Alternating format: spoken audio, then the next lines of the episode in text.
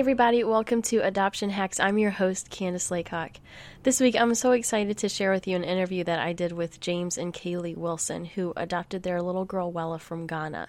They planned on being in country for 6 weeks, and that extended into a year and a half. So you're going to hear about that journey, about being in country, their heart for HIV adoption, and how they did their adoption completely debt-free and started a coffee business during it. This story is so incredible, and their perspectives are so powerful. I can't wait for you to hear this interview. Welcome, James and Kaylee, to Adoption Hacks. I'm so happy to be interviewing you guys today. Yay! We're happy to be here. We're so honored to be on your show. Thanks for having us. So tell us a little bit about yourselves and what brought you to adoption. Well, I always wanted to adopt ever since I was a little girl. I just always had it on my heart to adopt a little girl from Africa, and I met James, and we started dating, and he wasn't exactly on board for it. He'd never really thought about it, and he was like, I don't really feel like... I'm sharing this part of the story for you. Right. We came to the point where we were talking about adoption, and she talked about it a lot, and I had to say, I don't really know if that's for me, but I know it's something you want to do. So, and I said, I know that we're meant to get married someday, and I know that I'm meant to adopt. So God will change your heart. And I said, okay, I'm open to it. Yeah. So a few years go by. I'm still sharing adoption stories with him. About 4 years ago, we went through a miscarriage, so that was kind of hard, but that actually caused us to move down to Southern California and make some connections here, and we went,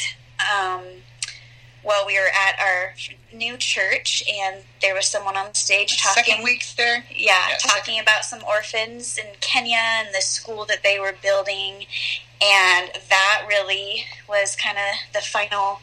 it was like a heartbreaking moment for me. Mm-hmm. We got out to the car, and I was crying, and I was like, I can't believe that I've had such a hard heart towards this subject. For me personally, it was this moment where I was, prescribing to be Christ-like. I call myself a Christian, yet for so long I had told myself and, my wife that the adoption's not something I can do, even though Christ adopted me, or so I purport to believe. So if I'm trying to be Christ-like, why should I say no to something that he said yes to vehemently? Wow. Yeah, so that was kind of like our... And so he's like, I want to, put down roots in Africa. I want to adopt 10 kids. And I was like, hold on there. Pump the brakes, big. All right. Okay, that's more than I prayed for. No. But, yeah, when you got on board, James, you really got on board. Yes, he did. And so... I got on board, then I leapt overboard and got on board. Yeah, and so then about a year after that kind of encounter, we knew we weren't, quite ready. We were getting settled with our lives and getting jobs and stuff like that. And anyways, we had the opportunity to go on our first trip to Kenya in 2016. And when we came back, that is when we felt like God wanted us to start the adoption process. So we contacted an adoption agency and yeah. Okay. And so we just blazed our way through the process. Super quick. Yeah. Well, the pre-process, not the actual adoption, but the... Well, we actually saw Wella's picture. Oh, really? And we had done nothing to prepare for the adoption. We hadn't even started the process. We just saw her picture, and it was okay, I think she's our daughter. Yeah, I think that's our daughter. Wow. We better get a home study done, and what do we do? And anyways, we went through it super fast. So Little Miss List over here. I never did list before the adoption, but... Yeah, adoption paperwork kind of requires you to make some lists.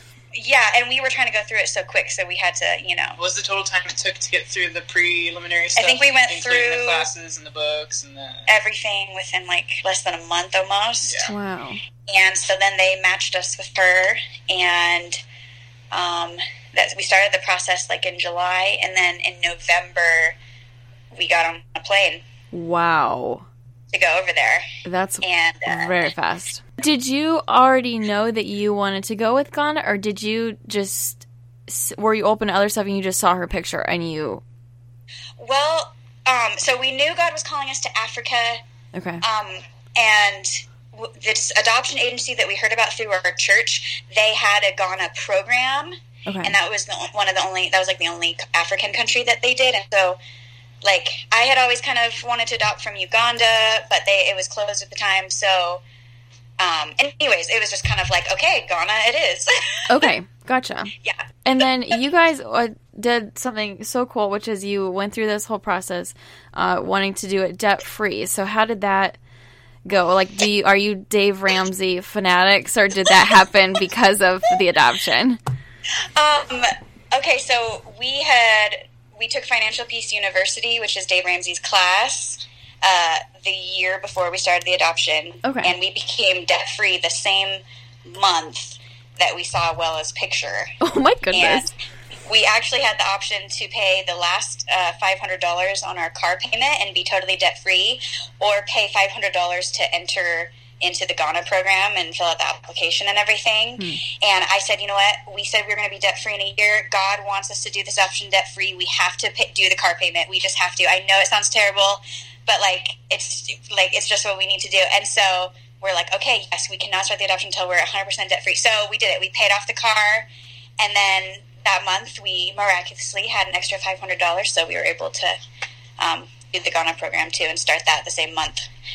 Okay. So that's awesome. Yeah, and then we did fundraiser yard sales. I mean, all of our money that we'd been pouring towards debt, that just started going towards the adoption. Mm-hmm.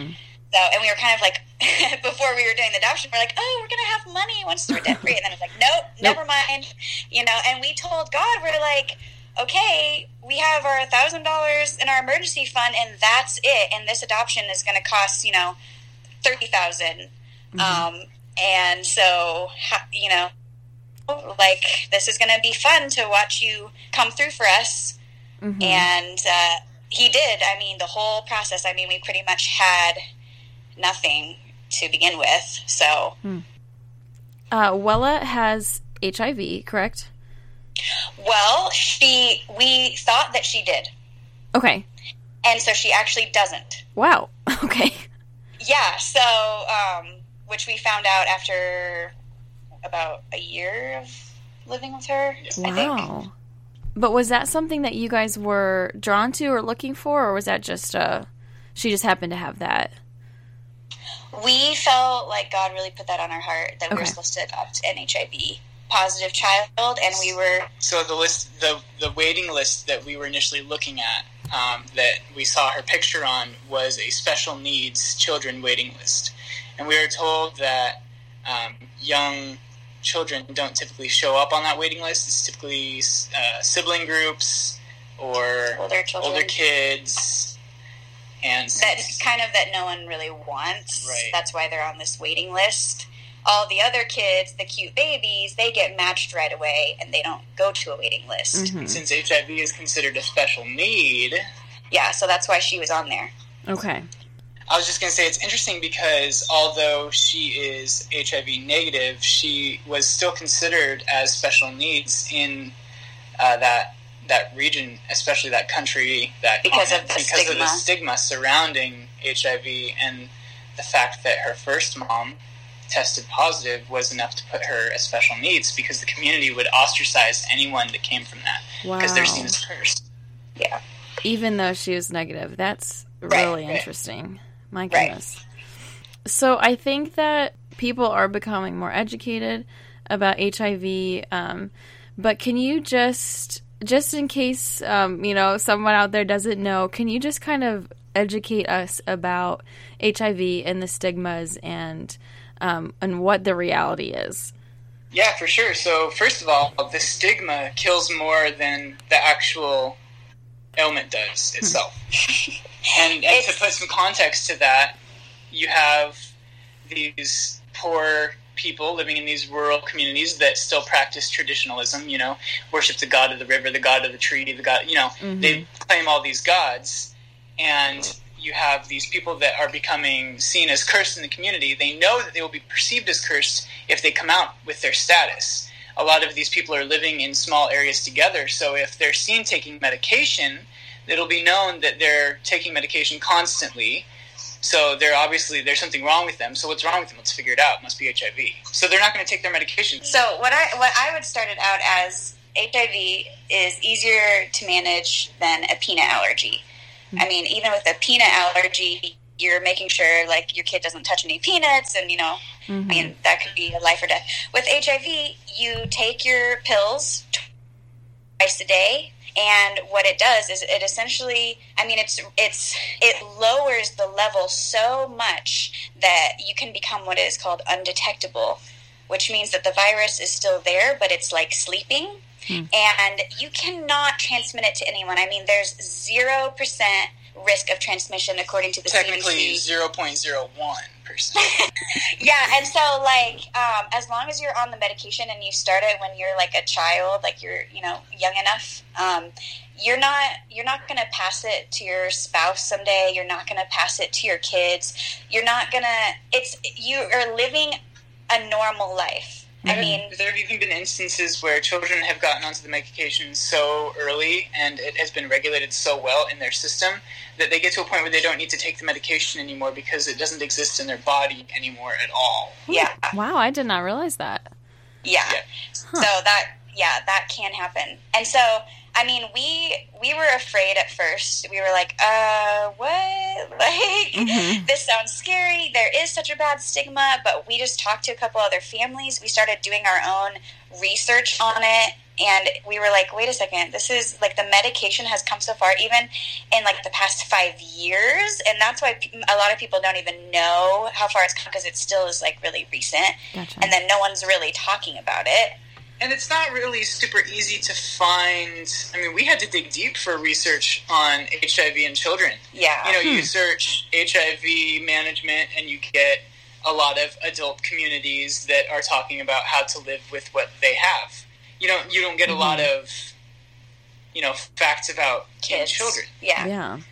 Yeah. So it was a really interesting learning experience, and we actually have a whole YouTube video on it where we list some facts and talk about it some more and stuff, but it's really cool. It's crazy. It's so easy to manage. I mean, and like this, like you don't even have to pay for the medication. Like, there's special insurance for it and everything, and it's just, you know, take your medicine twice a day and you're just like any other average kid. Yeah, it's just really like a non-issue. It really is. And when they, like, it, I mean, the medication is so amazing that when they draw out a whole vial of blood, like, you know how much blood, like, a vial is, it's not even detectable in that vial. Like, you can't even see it. Like, it's so minuscule. So, yeah, it's amazing. Okay. It's amazing. Okay, well, thanks for explaining that. So when you flew to Ghana, how long did you think you were going to be there? 6 weeks. Yeah, okay. 6 weeks. Okay. And it was kind of, we knew she had been really sick. She got malaria 3 times in a row. It spread to her lungs. She got pneumonia. She wasn't eating, so she got severely malnourished. So they really didn't think she was going to live. And so it was just like, okay, I need to stay there. James was going to keep working in California, and I was going to live there for 6 weeks. Okay. So we both went and arrived together at the same time, and then James stayed for 2 weeks and then he left. Okay. So, yeah, for 2 weeks we were there together, and then I was there for another 6 months by myself, and then James was able to come back, and he was there with me for another 13 months. Oh, okay. So what happened? What made it go from 6 weeks to a year and a half? Yeah, great question. I'm still asking myself that question. Yeah, so mainly what happened was they changed all of their adoption laws. They switched over to become a Hague country, which is like just higher levels of security and paperwork, and just like a more, accredited? Yeah, thank you. Yeah, it's a more accredited process, and just, so we were in under the old law. All our paperwork was in the old law, and they said we were grandfathered in, and then but no one knew. Anyways, it just became this huge mess, essentially.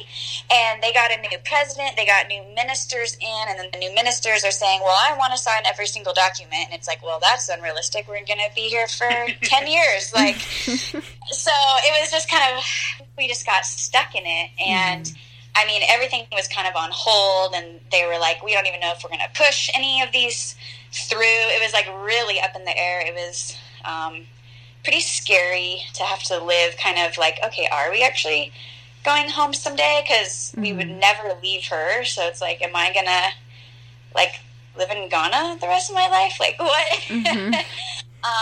Yeah, it was really hard. And yeah, so that's why we got stuck there for so long. Okay. And it was a year and a half total. You were there, right? Yeah. Yep. 19 months, 590 days. Yeah.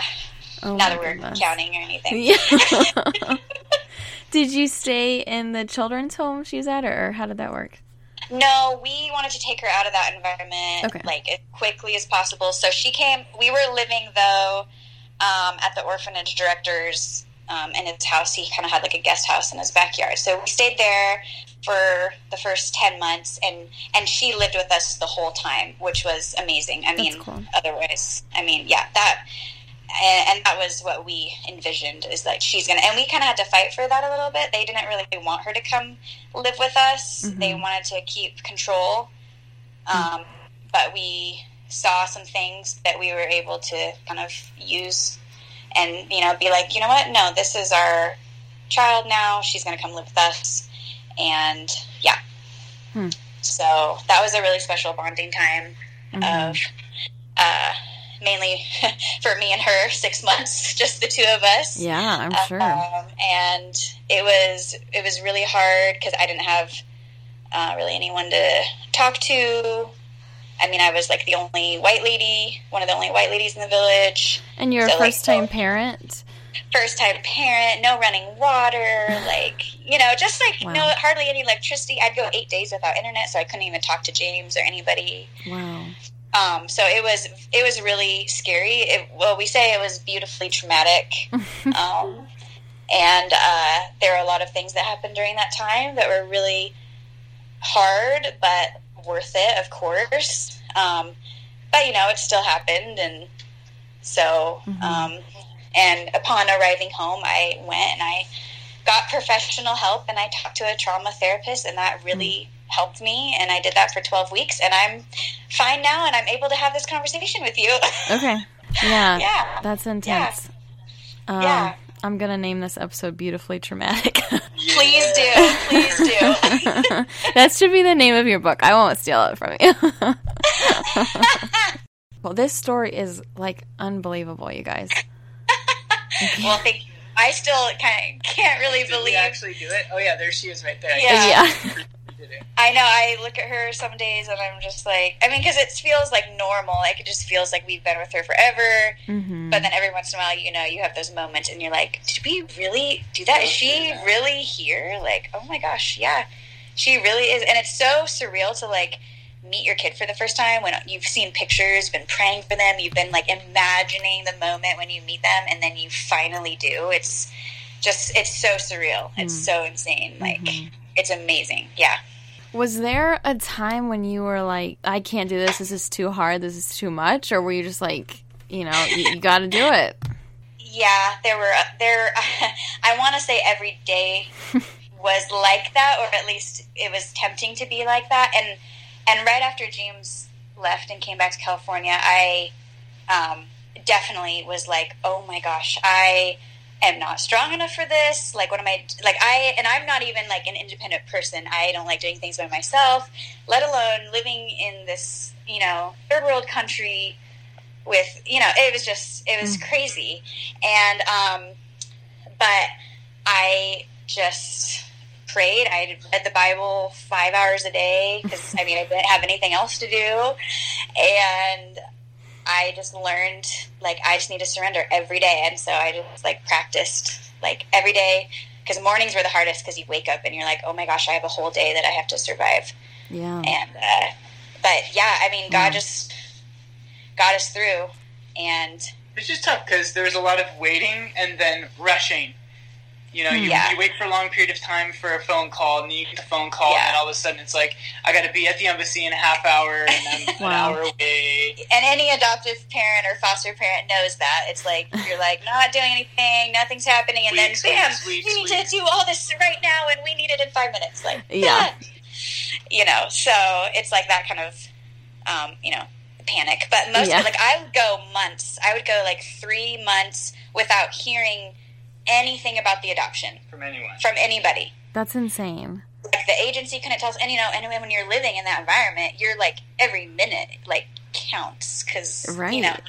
And anyway, so, and we didn't have money for James to come back. Like, we were like, where do we draw the line? Like, we've been living apart for months. Like, we're both struggling, but like, we're staying strong, and like, we're doing what we need to do. As strong as a zombie can be.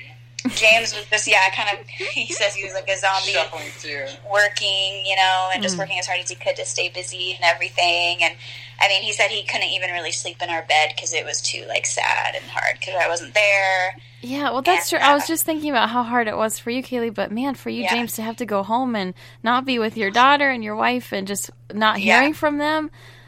Right. Oh my goodness. It was it was bad. And everyone, he was working as a bartender at the time, and so everyone every day would pretty much come in and be like, "Are they home yet?" You know. Oh yeah. And you have people asking you like, that. Like, you're regular. I saw you twice earlier this week. If they were home, you would know. Right. You know, but when people are asking you, it's like you know. So it was hard, but. And then we got a call from the Tim Tebow Foundation, and they said, we want to give you $8,000. No way. Wow. And, I, like, literally almost, like, fainted. I'm pretty sure I found that out. I mean, I was, like, crying, and I'm, like, not an emotion. I was just, like, freaking out because I'm, like, thank you, God, this means James can come back to Ghana. Okay. Because we still owe $10,000 to the adoption agency at this time.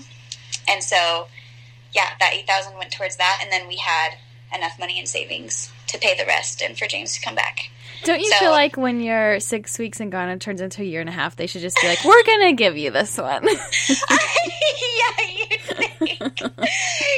So, he came back and we were reunited exactly 6 months from when he left Ghana the first time. And did you have to quit your job, James, or were you thinking that this was going to be you were going to be there a short amount of time? We were thinking 4 months would do it. But then, I mean, that's what I told my work, and I was like, I'll be back in September. Because we were calculating. July, August, September, from our savings. I'll be back in September. That should do it. We were calculating from our savings account that we could survive without him working for 4 months. Okay. But when the end of the 4 months came up, it was like. Not leaving you. Yeah, it was like, no, there's no way we're going to live apart again. Like. Yeah. And I was, like, super struck. Like, it was hard for me to leave the house. I was still dealing with the stuff that I was dealing with from when I was there by myself. And so it was like, nope, not an option at that point. God's going to, he'll provide for us to stay together. He wants us to do this together. Mm-hmm. So the conversation then went from, you know, when do I go back to what do we need to do to make sure that we can stay here as a family? Mm-hmm. Gotcha. Yeah. So we had our online coffee company, Level Grounds Espresso, that we had slowly been growing, and we started that to raise money for the adoption. And so the coffee sales were helping support us and kind of covering some of our living expenses. Yeah, people would buy a bag of coffee, and we would get, like, all of our meals for the day. So it was that kind of exchange rate. I mean, money over there is worth, like, so much more than it is over here. So, like, it was really helpful. And then we just started, we sold our car. Our friends helped us sell our car to pretty much help pay for rent. And we had friends and family move us out of our house that we were living in. They moved all of our stuff into a storage unit, which is, like, so amazing that people would go move us. But it was really hard because we had set everything up for Wella. We had her room. We had her bed. We had all of her clothes hung up. Like, and waiting. Then, like, wow. You know, yeah, but that's okay because we weren't meant to go back to the house. Yeah, how crazy though that you didn't get to say goodbye to your house or anything. You just other people are doing this stuff. Wow. Yeah, it was pretty amazing. Pretty good group of friends. All right, listeners, I know this seems cruel, but we're going to end the Wilson story right here for today. There's just so much to this story, I don't want to try to cram it into one episode. So there will be part 2, but the good news is it will come out tomorrow morning, so you don't have to wait long. Tomorrow we're going to hear about how they ended up leaving Ghana, coming back to America, what that transition was like, how their coffee company is going now, and how this experience has affected them and changed their lives forever. Thank you guys so much for listening, and we will talk to you tomorrow.